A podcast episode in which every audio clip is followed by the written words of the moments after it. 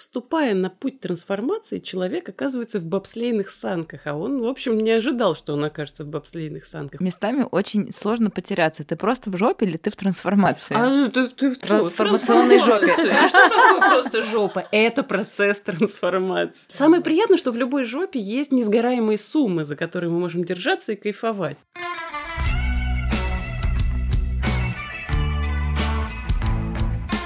Мы так бодро начали второй сезон про трансформации. Мы встретились на первой записи подкаста второго сезона и поняли, что всех было столько трансформирующих периодов, и такие, давайте весь сезон этому посвятим. И такие, давайте. Вот мы записали уже четыре выпуска. Но поняли, что мы в целом не очень понимаем, что такое трансформация. Ну, то есть каждый понимает под это что-то свое, и нам как будто бы не хватает э, матчасти и базы. И, естественно, кого мы позвали в студию, нашего любимого психотерапевта, не буду петь, простите, э, Стася Зубкова сегодня с нами. Затрем фамилию, чтобы к ней не записывался больше никто, потому что невозможно прорваться на терапию. Невозможно, это правда, да. Короче, у нас не самый лучший психотерапевт, вообще к нему не надо записываться. Короче, не дадим вам Инстаграм и фамилия Пупкова. И сегодня мы будем со Стасей говорить про трансформацию. Я как раз ехала в такси и думала о том, э, как это, ну, что терапевты, они вообще разделяют два вида терапии. Один вид терапии – это как передача, когда в страшную захламленную квартиру приглашают дизайнеров, ремонтников, и они просто там наводят порядок и переставляют мебель. И вдруг оказывается, что в самой квартире есть огромное количество ресурсов, чтобы быть офигенной. И это называется адаптационная работа. То есть мы просто наводим порядок и делаем чтобы, ну, так, чтобы человеку было комфортно разместиться со всем своим багажом. Но в какой-то момент эта терапия начинает скажем так, э, хороший вот, ну, ресурс накапливается у человека до такого состояния, что он начинает перестраиваться, как шагающий замок Хаула вдруг вдруг оказывается, что у человека здесь есть руки, о которых он раньше не знал, появляются. Ну, то есть это уже гораздо более функциональные части. Но это очень непросто. Кажется, что вот ну, в кино обычно как происходит. Пришел человек к психологу или что-то с ним произошло, и он такой, да, все, я новый человек, и все вообще, свет зажегся, он такой красивый идет, танцует, поет, вот абсолютно новая жизнь. А на самом деле трансформация это такой, такой сдвиг на полградуса, который просто переделывает всю планету. Как сейчас говорят, что если погода поменять на 2 градуса, то мы окажемся в совершенно другой, вообще в другой, на другой планете. То же самое и с человеком. Это безумно сложный шаг, который совершается годами, в который бывает очень трудным, в который нужно очень много поддержки, который не приносит в какой-то момент абсолютно ничего. Это просто ты оказался в совершенно другом месте, все играет по другим правилам, и потенциал у тебя у этого состояния огромный. Когда-нибудь ты там освоишься, и будет очень классно, но во время этого шага никто не благодарит своего терапевта. А только через терапию? Ну, нет, конечно, но поскольку я терапевт, я говорю, ну, конечно, ну, я вообще не переоцениваю значение терапевта в жизни любого человека. Мне просто интересно, трансформация вообще вот с точки зрения твоего опыта, она бывает в жизни у каждого человека? Это вообще обязательная часть нашей жизни? Или мы можем прожить такие, встали на одну, на одни рельсы, такие чух-чух-чух-чух-чух-чух-чух-чух, умер. Ну, я слышала о таком. Я, да, я слышала, но я думаю, нет. Тебе такие не попадаются просто, они к тебе не, не доходят. К тебе приходят работает. люди, которые хотят имеют э, там ресурс, запрос на то, чтобы разбираться хотя бы с каким-то. Ну это вообще бомбически крутые люди, которые ко мне приходят и говорят, э, что я хочу, я хочу трансформацию именно, потому что трансформация происходит только через кризис, а вот кризисов в жизни вполне хватает. Неужели бывает правда, что люди приходят конкретно с запросом на трансформацию? Потому что мне кажется, что Трансформация это больше такой побочный эффект того, что это происходит, что происходит с тобой, когда ты начинаешь работать с собой, разбираться. Со мной в любом случае я чувствую трансформационный процесс, но я его не сразу заметила. То есть я начала замечать его в первую очередь, когда другие люди мне начали говорить о том, что ты как-то сейчас меняешься, у тебя меняется там то, как ты преподносишь себя. А что произошло? Почему так? Терапия. Но это произошло где-то, наверное, месяц на седьмой-восьмой терапии, то есть уже несколько циклов одной и той же проблемы было прожито, и плюс-минус стало понятно, что эту проблему теперь уже можно сложить в фундамент как кирпичик, и дальше как бы строить себя над ней. Мне так нравится, как ты вот это делаешь. Не, очень интересно, потому что я как раз сижу и думаю о том, что Изменения в терапии всегда заметны, но они иногда бывают на уровне того, что действительно э, это был очень приятный, плавный, эволюционный процесс, когда менялась комната, вернее, обстановка в комнате.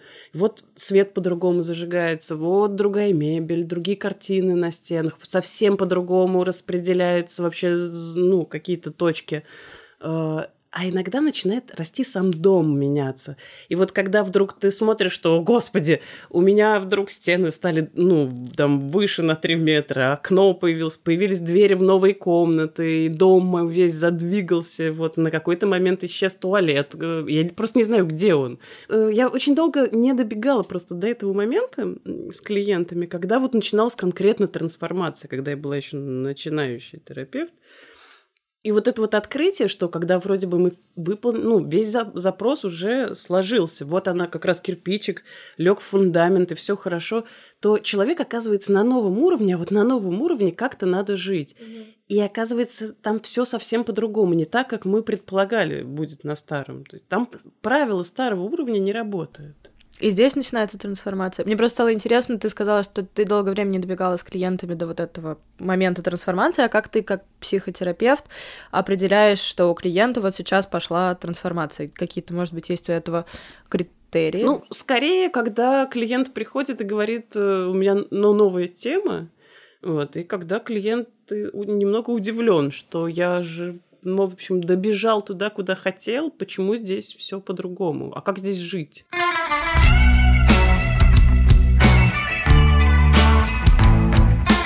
А можно я вернусь к теме кризиса? Что такое кризис, который вот является основой для трансформации?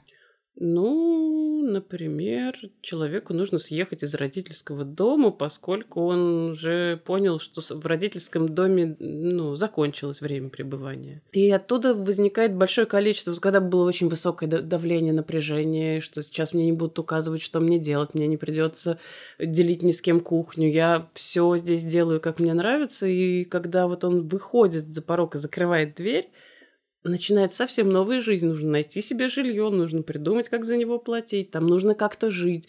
И в какой-то момент ты оказываешься в новом жилье, и вот вечер, и и почему-то грустно, и что происходит, то есть ты, ну, или наоборот, то есть какие-то начинают, или какие-то люди левые с тобой поселились, ты не знаешь, что с ними делать, и они действуют по тем же правилам, что и у тебя дома.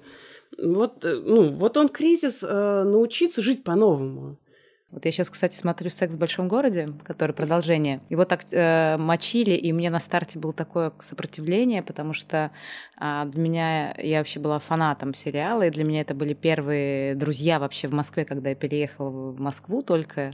Мне очень хотелось на них там равняться, такую жизнь иметь, вот как бы такая как бы э, плотность событий и все остальное. То есть я себя очень хотела ассоциировать с ними.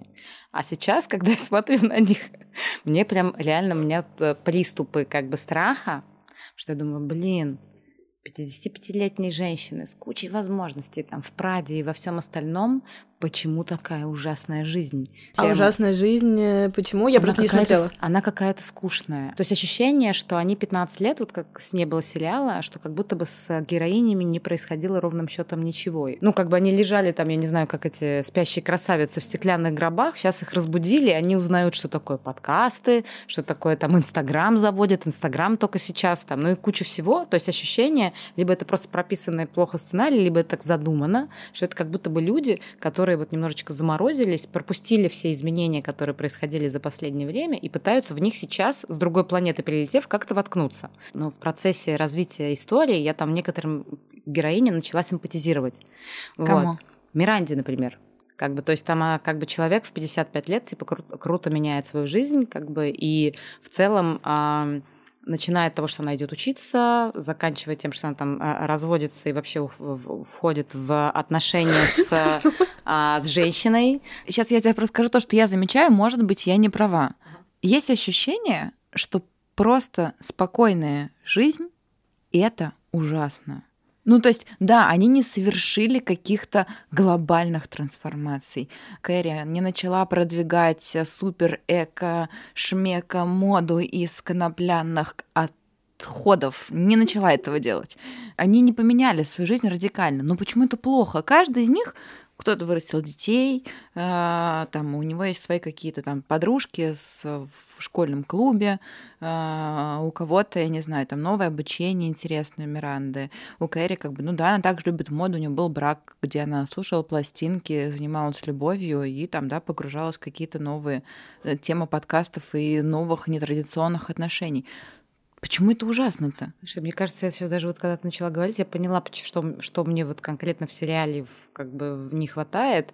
Это то, что там было, весь сериал был построен на количестве отношений разных, многообразие их. Сейчас это все ушло, а ничего другого не поставили, по сути. Осталась только типа какая-то а, как бы ну, бытовуха. Просто люди состарились. Не произошло ничего, что может быть незаметно за этим стареющим телом, а по идее должно что-то быть. А, иначе... что, а что ты хотела бы, чтобы произошло?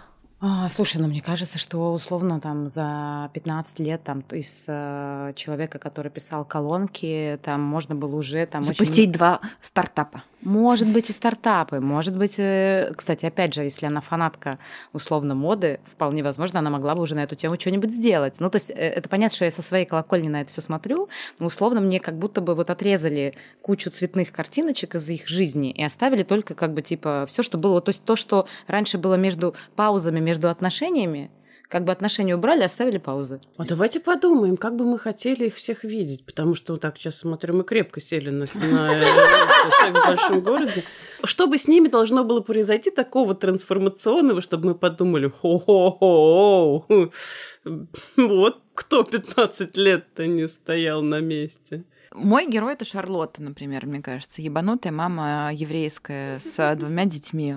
Но супер трансформационным, например, для меня было бы, если бы Шарлотта запустила бы еще какой-нибудь, я не знаю, больше занималась благотворительностью и образованием. Мне кажется, вот она могла бы покрутиться в эти штуки, у нее много неуемной энергии. Но мне нравится, что а, она занимается сексом с мужем до сих пор, а, она принимает э, разные сложно принимает, но принимает как бы те изменения, которые происходят в ее детях. Я не знаю, как бы я себя вела, если только мне пришла моя дочка и сказала, я больше тебе не дочь, я тебе сын. И я такой, м-м, тяжело, конечно, я, ну, окей, рок так рок, хорошо. Но вот какого-то каких-то глобальных еще не, не знаю, не вижу реально, вот что такого-то могло произойти. Вот единственный какой-то таинственный персонаж, у которого могло бы быть, э, и в него есть потенциал на то, чтобы был какой-то вау, как бы нестандартный выход из ситуации, это у Саманты. И, возможно, по этой причине ее там нет.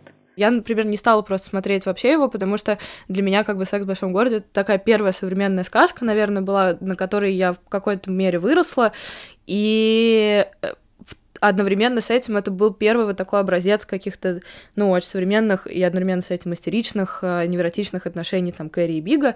Мне очень нравится знать, что они закончились как бы счастливо в Париже поцелуем на мосту, а не смертью на пилотоне. И поэтому... Может быть такое, что... Вопрос к Стасе. может быть такое, что к, к определенному периоду в жизни, не хочу просто говорить возрасту, но к определенному периоду в жизни мы накапливаем уже такое количество опыта, что большая трансформация перестает ощущаться как большая трансформация, и это становится просто а, жизненным переживанием, которое мы проходим гораздо легче, чем а, если бы мы аналогично проходили в возрасте, и поэтому, может быть, то, что как бы они проживают условно в 50, э, я не знаю, я не смотрела 55. просто, 55, не выглядят просто потому, что это подано так, что это, ну, как бы еще один жизненный опыт. Ну, мне кажется, во-первых, это личный выбор, как вообще проходить кризис и как воспринимать большую часть того, что с нами происходит. И не то чтобы это прям у нас большой очень инструментарий в самом начале, как нам реагировать на кризис. Мы видели, как у нас это происходит в семье, возможно, какие-то модели нам дали, например, секс в большом городе, как нам реагировать на какие-то вещи. И дальше вот э, тут уже вопрос как раз трансформации. Э, если мы только наводим порядок в комнате, мы просто выбираем какие-то более или менее конструктивные инструменты, вопрос про трансформацию, то, что я придумаю себе свой велосипед. Смотри, тебе удобнее проходить э, кризисы без драмы, спокойно, без истерики, без каких-то резких перепадов. Нет. И, ну, нет, это, это можно. Но ну, мне то это и есть- 25 лет, поэтому как бы это, мне кажется, А, свойственно. у нее еще, может, кризиса тогда не было. Ещё Она нет еще с родителями, себя. может быть, живет. Съехала же. Или есть запрос на резкий перепад такой, чтобы адреналин фигачил. Ну, то есть э, у нас ведь руль гораздо в большей степени в руках, чем иногда нам кажется. С одной стороны, у нас в руках велосипед, и мы сами задаем то, как нам проходить кризис, но при этом мы выбираем из, из ограниченного количества вариантов, которые нам задали родители, культура, социальная среда. Ну да, потому что сейчас, если вот брать обратно секс в большом городе, почему он так странно смотрится и почему сценаристы были в таком непонятном понимании? Потому что мир за то время, вернее, с того момента, как закрылся сериал, и до того момента, как он перезапустился, прошел очень интересный путь. Например, мы гораздо меньше занимаемся сексом. Тут какой-то крупнейший производитель презервативов э, выдал статистику, что продажи упали на 40%. Секс вообще занимает гораздо меньше пространства. Я, ну, я беру не личные истории, а, в принципе, общественное сознание. И сейчас... А почему так, как ты думаешь? Ну, во-первых, высокая невротизация сейчас, и очень тревожный большой стресс, постоянный стресс. А постоянный стресс, он вытесняет очень здорово секс. И есть путь, э, например, спасаться сексом от этого, но гораздо больше житель мегаполиса выбирает лежать и смотреть э, сериальчик в постоянном напряжении. Вытесняет мысли о размножении э, мыслями о выживании. Слушайте, ну это приятно. Что именно? Что мы все здесь по-прежнему занимаемся сексом? Нет, я меньше занимаюсь сексом, потому что мне недавно родился ребенок, и, естественно, как бы если А какие количество, оправдания? то, приятно, что как бы не только у меня весь мир, в принципе, меньше сексом занимается. Все нормально. Ой, у меня, видишь, другая, другой этап жизни. Я тут, в общем, э, а, начала, во-первых, читать книжки. Начала с э, книжки «Как хочет женщина» и собираюсь в это погрузиться. Она больше про комфорт, про просвещение, про какие-то очень простые вещи, про уважение. Там нету вот этого невротического возбуждения в сексе в большом городе, вот, этой, вот этого созависимых качелек, вот этих героиновых. Сейчас, наоборот, в 2004 году стартовала программа «Любовные аддикты», куда бы я записала всех героинь секса в большом городе образца какого-нибудь 94 ой, 97 года. Уходит вот этот вот нерв, вот это вот, вот эти Это, вот мне кажется, высокие даже пики. жалко. Жалко, что это уходит. Я не хочу, чтобы из этого внезапность пропадала, вообще из отношений людей. Ну, я согласна, гораздо более возбуждающая книга, наверное, какие-нибудь 50 оттенков серого. Там выходит мистер Грей, вытягивает ремень из штанов, идеальный торс греческий. Вот, ну, или книга... Или книга «Как хочет женщина», ну, то есть где просто, ну, спокойно рассказывают об устройстве женских половых органов, рассказывают о том, как возникает возбуждение, но ничего возбуждающего в этом тексте нету. То есть он как бы про секс, но заниматься сексом не очень хочется после этого. Ты отвечаешь себе на многие вопросы. Но вот пространство такого, где вдруг возникнет возбуждение, эта книга точно не создает. А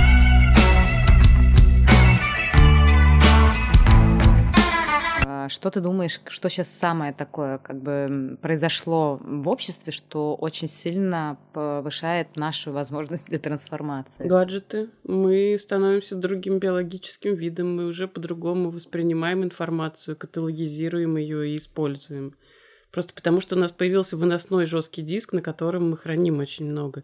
Само понятие эрудированный человек поменялось, и образованный человек поменялось. И это удивительно, и никто не знает, куда нас приведет это плавание, и как, э, как взлетят дети поколения Альфа, которые родились с 2010 года, которые всю жизнь провели в экране. Что это за мышление, но оно очень здорово отличается. А, Знаете, о чем я сегодня думала? Про социальную трансформацию и гаджеты, и вообще все на свете. Для того, чтобы быть счастливым, тебе нужно быть в моменте, в ресурсе. Ты должен осознавать, что с тобой сейчас происходит. И иметь некоторый ресурс, внутреннюю наполненность для того, чтобы там благодарить себя, мир за то, что происходит, и иметь возможность радоваться. Этот ресурс радоваться, это же затратно достаточно гаджеты нас забирают, они постоянно нам дают элементы сравнения. И когда ты улетаешь в этот мир сравнения постоянно себя с кем-то, ты теряешь возможности быть счастливым. А в этот момент люди, у которых есть деньги, оффлайн становится дороже.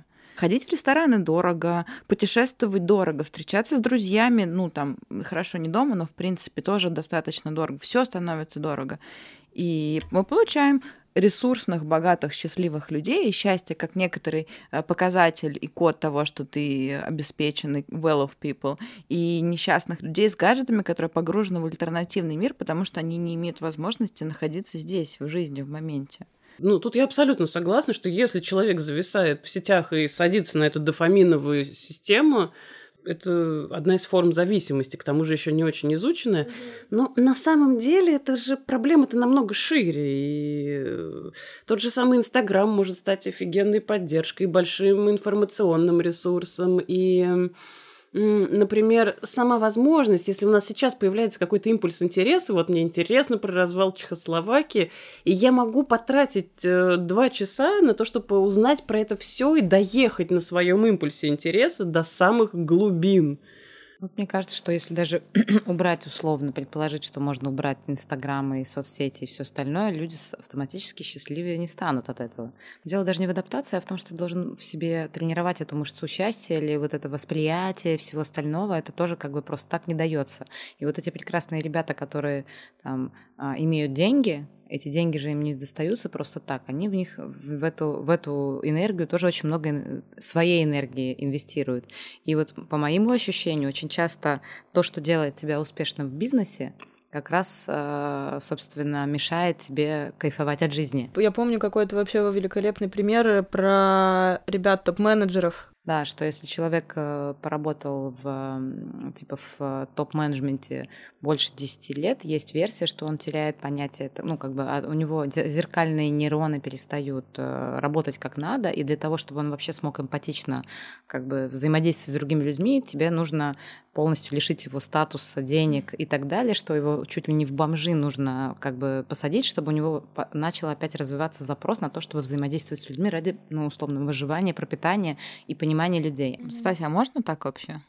О, безусловно, можно, но я как раз сейчас сижу, слушаю Аню и думаю, что он вот та самая история, выберет ли топ-менеджер стать на какое-то время бомжом или там отказаться от всего, встать на этот путь и, в общем, встретиться с, с большим количеством неудобств. Или его внезапно долбанет, выгонит со всех постов, и окажется, что он был прописан у мамы в коммуналке, не знаю, в Рыбинске, и он поедет туда и начнет оттуда. И это тоже будет история трансформации. Кстати, я подумала о том, что если про трансформацию, во всех книжках чаще всего трансформация человека начинается с внешних обстоятельств.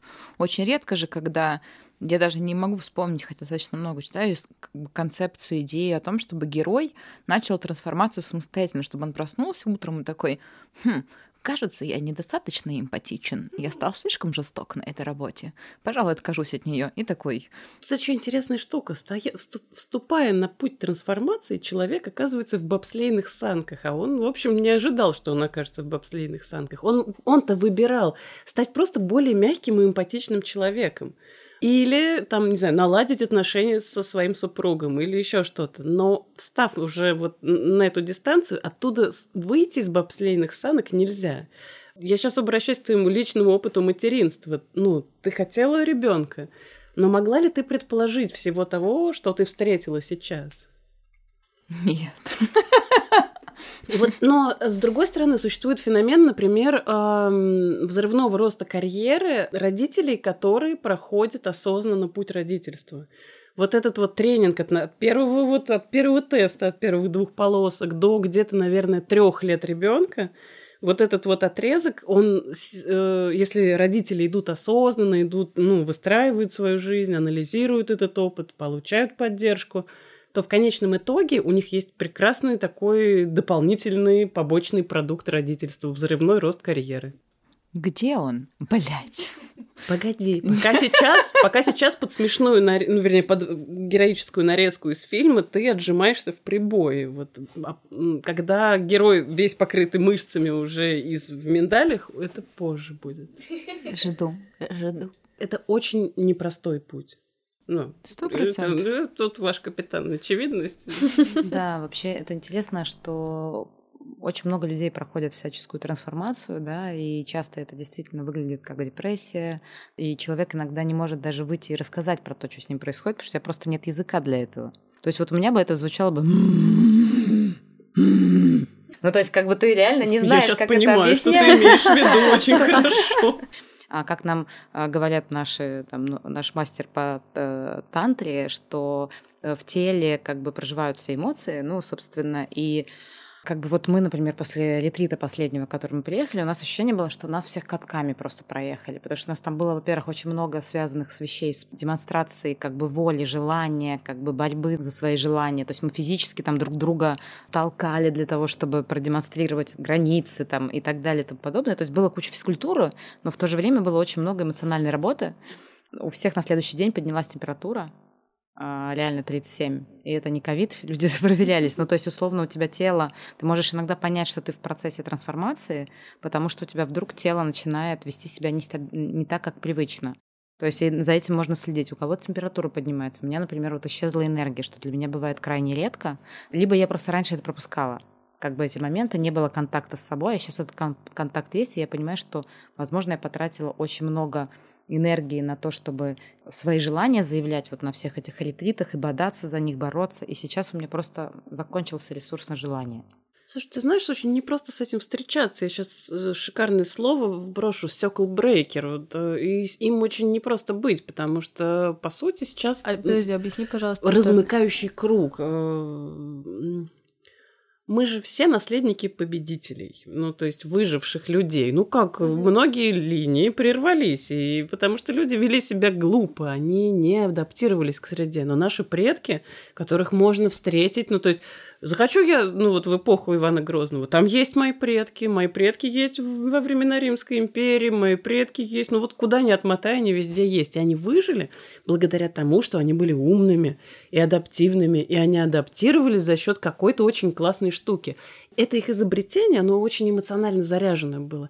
И они его передавали, и передавали, и передавали через поколения. И какие-то эмоциональные э, заряды, они, мы понятия не имеем уже про что оно. Но в нашей семье есть какие-то легенды, да, мы, мы крутые, например, там, мы язвительные, мы неразговорчивые, или мы любим там орать, мы итальянская семья. И если начать распутывать вот эти истории, никто не знает, почему мы итальянская семья, от чего мы начинаем кричать. В Воронеже. Да, почему, ну, а- откуда у нас эти идеи? Но если вдруг мы поговорим там с прабабушкой, мы узнаем какую-то очень большую историю. Эм, Например, э, мой дедушка э, три года провел в нацистском концлагере. И я наследница вот этого ПТСР, наследник узника концлагеря. И это э, м, дает, э, ну, в мой характер добавляет какое-то количество качеств. Я очень осторожна, просто до предела. Там определенная невротичность. там, я никогда никуда не полезу первый. И это рассказывает семейную историю, потому что мой дедушка оставил мне какие-то импульсы. Он через, там, через несколько поколений он мне говорит, вот делай так. И Сёкл Брейкер, он в какой-то момент такой оглядывается, подожди, у нас тут нацистский лагерь, нет?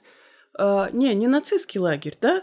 То есть вот это правило, которое кажется, оно такое заряженное, оно во мне кричит, ну, не вздумай, ты же, ну, погибнешь. Я его могу отменить, и вот чем занимается вся ваша компания? Вы исследуете сексуальность, вы, в общем, ну, в авангарде поколения. Вы говорите о своих желаниях, вы говорите об этом уважительно, вы через себя пропускаете какой-то опыт, и, по сути, вы отменяете какую-то часть запретов. Это и про гендерные роли, это и про возможность по-другому предъявляться для людей в сексуальности, это и про отмену культуры насилия, это про хотя бы осознание, что такое культура согласия, потому что мы пока еще не очень хорошо понимаем, как это вообще в жизнь. Конечно, это огромная работа, но система э, встает на дыбы. Она говорит, ты что, с ума сошла? Ты женщина. И ты три дня говорила про секс, как можно. Но, ну, не, дос- не настолько, но иногда там на грани выживания. Мне, кстати, знаете, э, если уж мы об этом заговорили, э, в этом гораздо больше, чем просто типа слово секс, да, кажется, э, что типа, ну, условно, два человека занимаются сексом, как будто бы это вот про вот это. Но вот весь наш, как бы вся эта вторая ступень, она была про то, чтобы почувствовать почувствовать себе Опять же, говорю, у нас это у Бога достаточно поделено на мужскую и женскую энергию, хотя как будто бы это, у этого должно быть какое-то другое название, чтобы не вводить людей все время в неправильные ассоциации.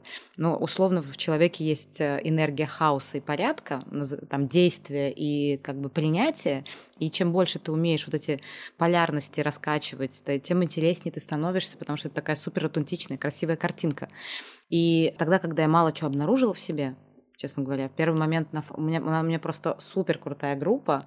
Ты смотришь на человека, а энергетически у него цветок такой распускается. Ну, то есть как бы энергия, там, радуги переливаются. От некоторых людей, бы ты видишь, как вот он может э, себя проявлять в пространстве. А ты такой там с флажком бегаешь, типа, ребята, там, туда-сюда. Там. Ну, я утрирую, как бы, у меня этого тоже уже как будто бы меньше. Ну вот, э, и в тот момент, когда я поняла, что у меня вообще особо ничего не, нечего предложить, что сексуальность условно или там это не размер выреза, не размер груди, груди, ни внешность, ни а, как бы ни стройность, ничего, как бы, а то, что у тебя внутри есть. И сначала я как бы не, не супер много чего нашла.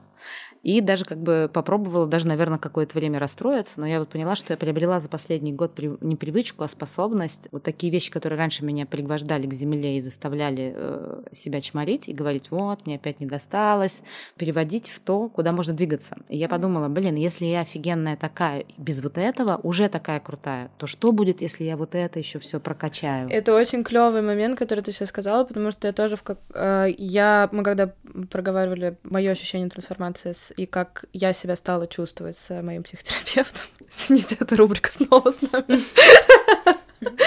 Она мне сказала, что очень, потому что я очень похожие вещи говорила, то, что ты сейчас сказала, и она мне сказала это, потому что вы стали думать из позиции достатка. Если раньше вы мыслили о себе из позиции недостатка, да, и все время как бы из-за этого все время чмырили, все время хотелось как-то заполнить чем-то вот эти вот там пустоты, казалось, что это пустоты, которые нужно э, заполнять, то теперь это как бы точки роста, значит, в тебе уже всего достаточно, и это очень клево, когда тебя перещелкивают на вот эту позицию достатка, такой, окей, значит, вот как бы все есть, можно как бы к этому еще что-то надстраивать.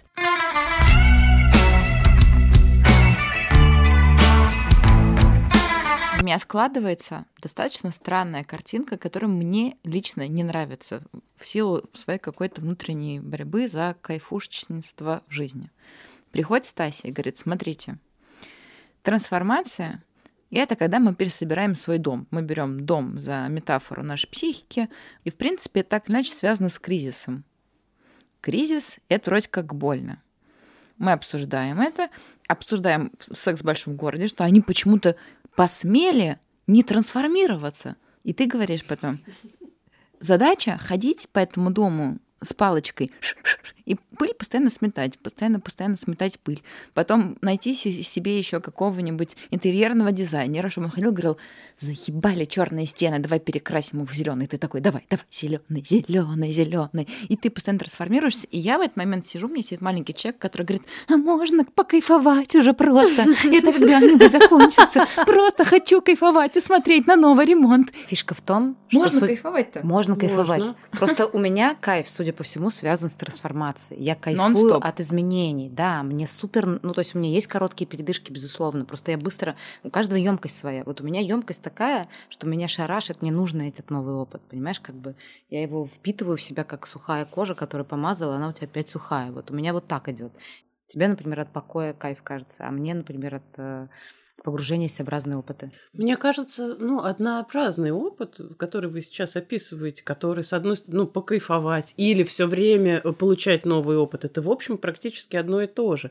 Но большая трансформация, она ведь про то, что я просто оставил свою жизнь, которая была, и зажил другой жизнью. И вот в какой-то момент я просто оказался в другой жизни. И вот этот процесс, он, он, ну, он не про перекрашенные стены и не про ежедневную рутину, и не про то, как мы живем, не, не про принцип. Ну, какой-то момент я вдруг понял, все, просыпается женщина, например, я ухожу, не знаю, там, э, с работы. теперь я буду строить там свой бизнес. И я хлебну столько в этом в процессе. Я уже другой человек. Все. Вот теперь, ну, закончился этот этап. Судя по описанию, э, местами очень сложно потеряться. Ты просто в жопе или ты в трансформации? А ты, ты в трансформации. Трансформационной жопе. Что такое просто жопа? Это процесс трансформации, да. Ага, это ну, хорошее. Самое приятное, что в любой жопе есть несгораемые суммы, за которые мы можем держаться и кайфовать. То есть, ну, не бывает абсолютной жопы. Можно точки, где ты сохранился, уже ниже которых ты не упадешь, или дальше которых ты не откатишься. И это можно праздновать вполне. То есть, короче, выбираешь себе жопу, которая посимпатичнее. Ну, типа. Я, знаете, я, я, знаете, что думаю? Что у нас разный контекст. Я нахожусь в процессе адовейшей трансформации. трансформации. Не Но, то, что у вас там. Нет, у меня мир меняется постоянно, и мне тяжело с этим. Мне тяжело быть сейчас здесь, потому что я понимаю, что вечер моему ребенку надо успокаиваться ко сну. Я каждый день для того, чтобы выходить даже из дома, отделяться, оставлять ребенка, тем более по несколько раз за день, это вообще как бы какой-то космос. И я испытываю, с одной стороны, неимоверную эту амбивалентную радость от того, что, типа, я принадлежу себе, а с другой стороны, а, я переживаю, я тревожная мама, как оказалось, типа, как вообще они там, потому что я знаю, что они все в порядке, как бы все хорошо, никто без меня не умрет, я это понимаю. И, наверное, я очень хочу, поэтому я сейчас, сегодня здесь говорю исключительно из контекста кайф-то где, покажите. Когда, когда уже ребенок в школу пойдет? Где, где, в университет? Сяду, можно просто посидеть, потому что психика реально не расслабляется. Потому что как только я расслабляю психику, собираться очень тяжело, как во время тренировок. Ну, то есть нельзя садиться. Как только ты сел, мышцы расслабились, очень сложно встать. И когда это длится полгода, и ты такой, нельзя расслабляться. Потому что если ты расслабишься, собраться будет тяжело. Поэтому просто мы там 7 месяцев не расслабляемся. Наверное... Первая отсечка, если ты хочешь конкретно по твоей истории, первая отсечка, когда ребенок научился сшивать сны, и это где-то с полутора лет история будет. Сшивать сны? Да. Не кусочками, пока, я так пока понимаю, у ребенка сны развалены, и он пока не умеет их сшивать. Он там три часа это очень хорошо, если э, этот этап будет очень небольшим. Сейчас он такой тяжелый и сложный. Вот если мы, кстати, есть еще один, одна особенность. Мы оглядываемся на трансформационный период и думаем, боже, господи, боже мой. И как-то вот все гораздо проще ну, выглядит э, там с расстояния пяти лет. Думаешь, ну вот прошел я это, молодец. Ну вот смог же, и дальше смогу, но не в тот момент, да, когда мы попадаем вот в эту историю, и кажется, что это бесконечно и не будет, ну, но просвет всегда будет просвет будет, радость будет, и все мышцы накачанные, они все скажут, да, я вот здесь, мышцы, и опирайся на меня. Поднимется. Как ты думаешь, э, собственно, что происходит с людьми, если они игнорируют вот эти факты, которые их э, как будто бы толкают в сторону трансформации, пытаясь э, развидеть, не принимать решений, не, ничего не менять, допустим. Что происходит с человеком, если если он засал, как бы, и не пошел туда, куда, как бы, на самом деле понимает, что надо идти. Я вот сейчас сижу и думаю, возможно ли туда не пойти. Э, другое дело, что трансформация может быть незначительной с точки зрения меня как человека, который смотрит сериал про кого-то. Но с точки зрения этого человека, вполне возможно, он сделал огромный там какой-то цивилизационный выбор. Например, для меня было огромным цивилизационным выбором, вот с моей точки зрения, не орать на своего ребенка. Вот выбор такой. Сдерживаться. Не делать так, как сделали со мной в детстве, как в кино, и вот останавливать вот эту ярость, оказываться наедине с этим, куда ее девать, а куда ее нести, то есть э, куда этим всем... Куда?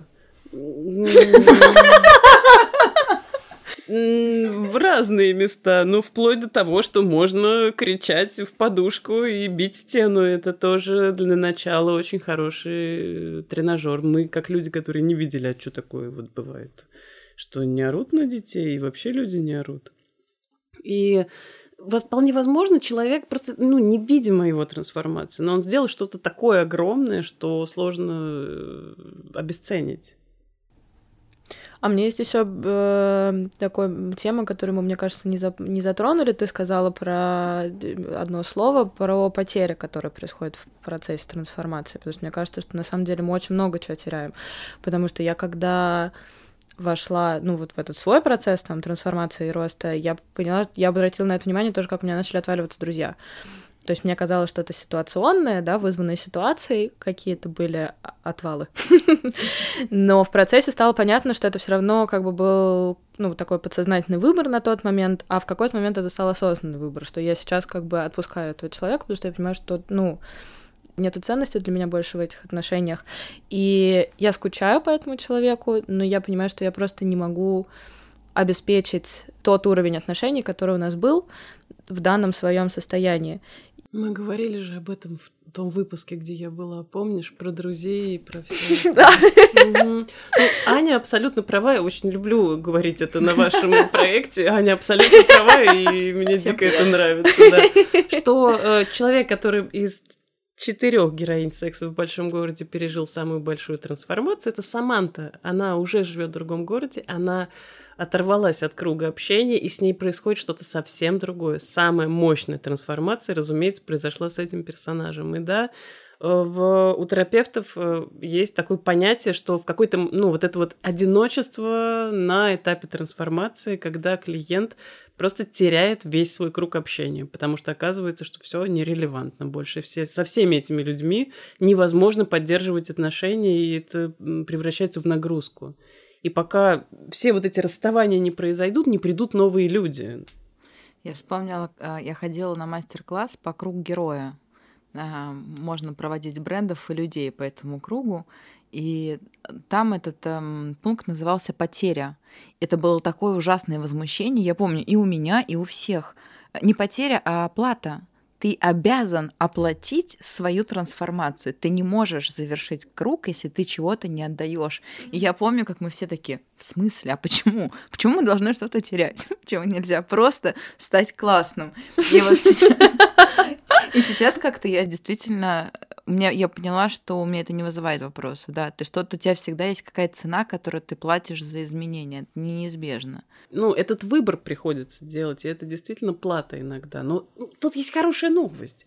Ты когда что-то оплатил, ты, ну, ты, ты точно чё... это получишь. Да, ты что-то оплатил. И это самое интересное, потому что этой штукой приобретенной, за которую я только что так неплохо заплатил, нужно научиться пользоваться. А какой главный ключик к тому, чтобы начать учиться этому? Начать учиться этому. Ну, да, это очень. Ничего никто не придумал.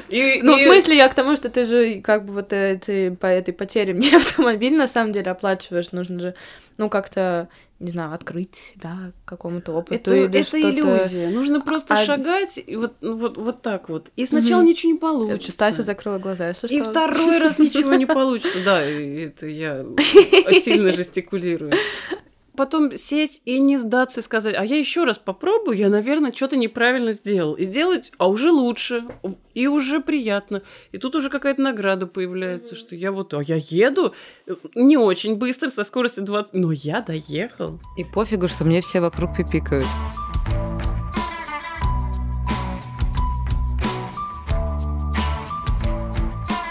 Спасибо вам, что были с нами. Это был подкаст Радио Ани. С нами была сегодня потрясающая Стася, которая рассказала нам о том, что такое трансформация. Пишите в комментариях, что для вас была трансформация, и мы с удовольствием послушаем о разных ваших опытах. Оставайтесь в трансформации и выпейте сегодня шампанского Если не за Или остановитесь.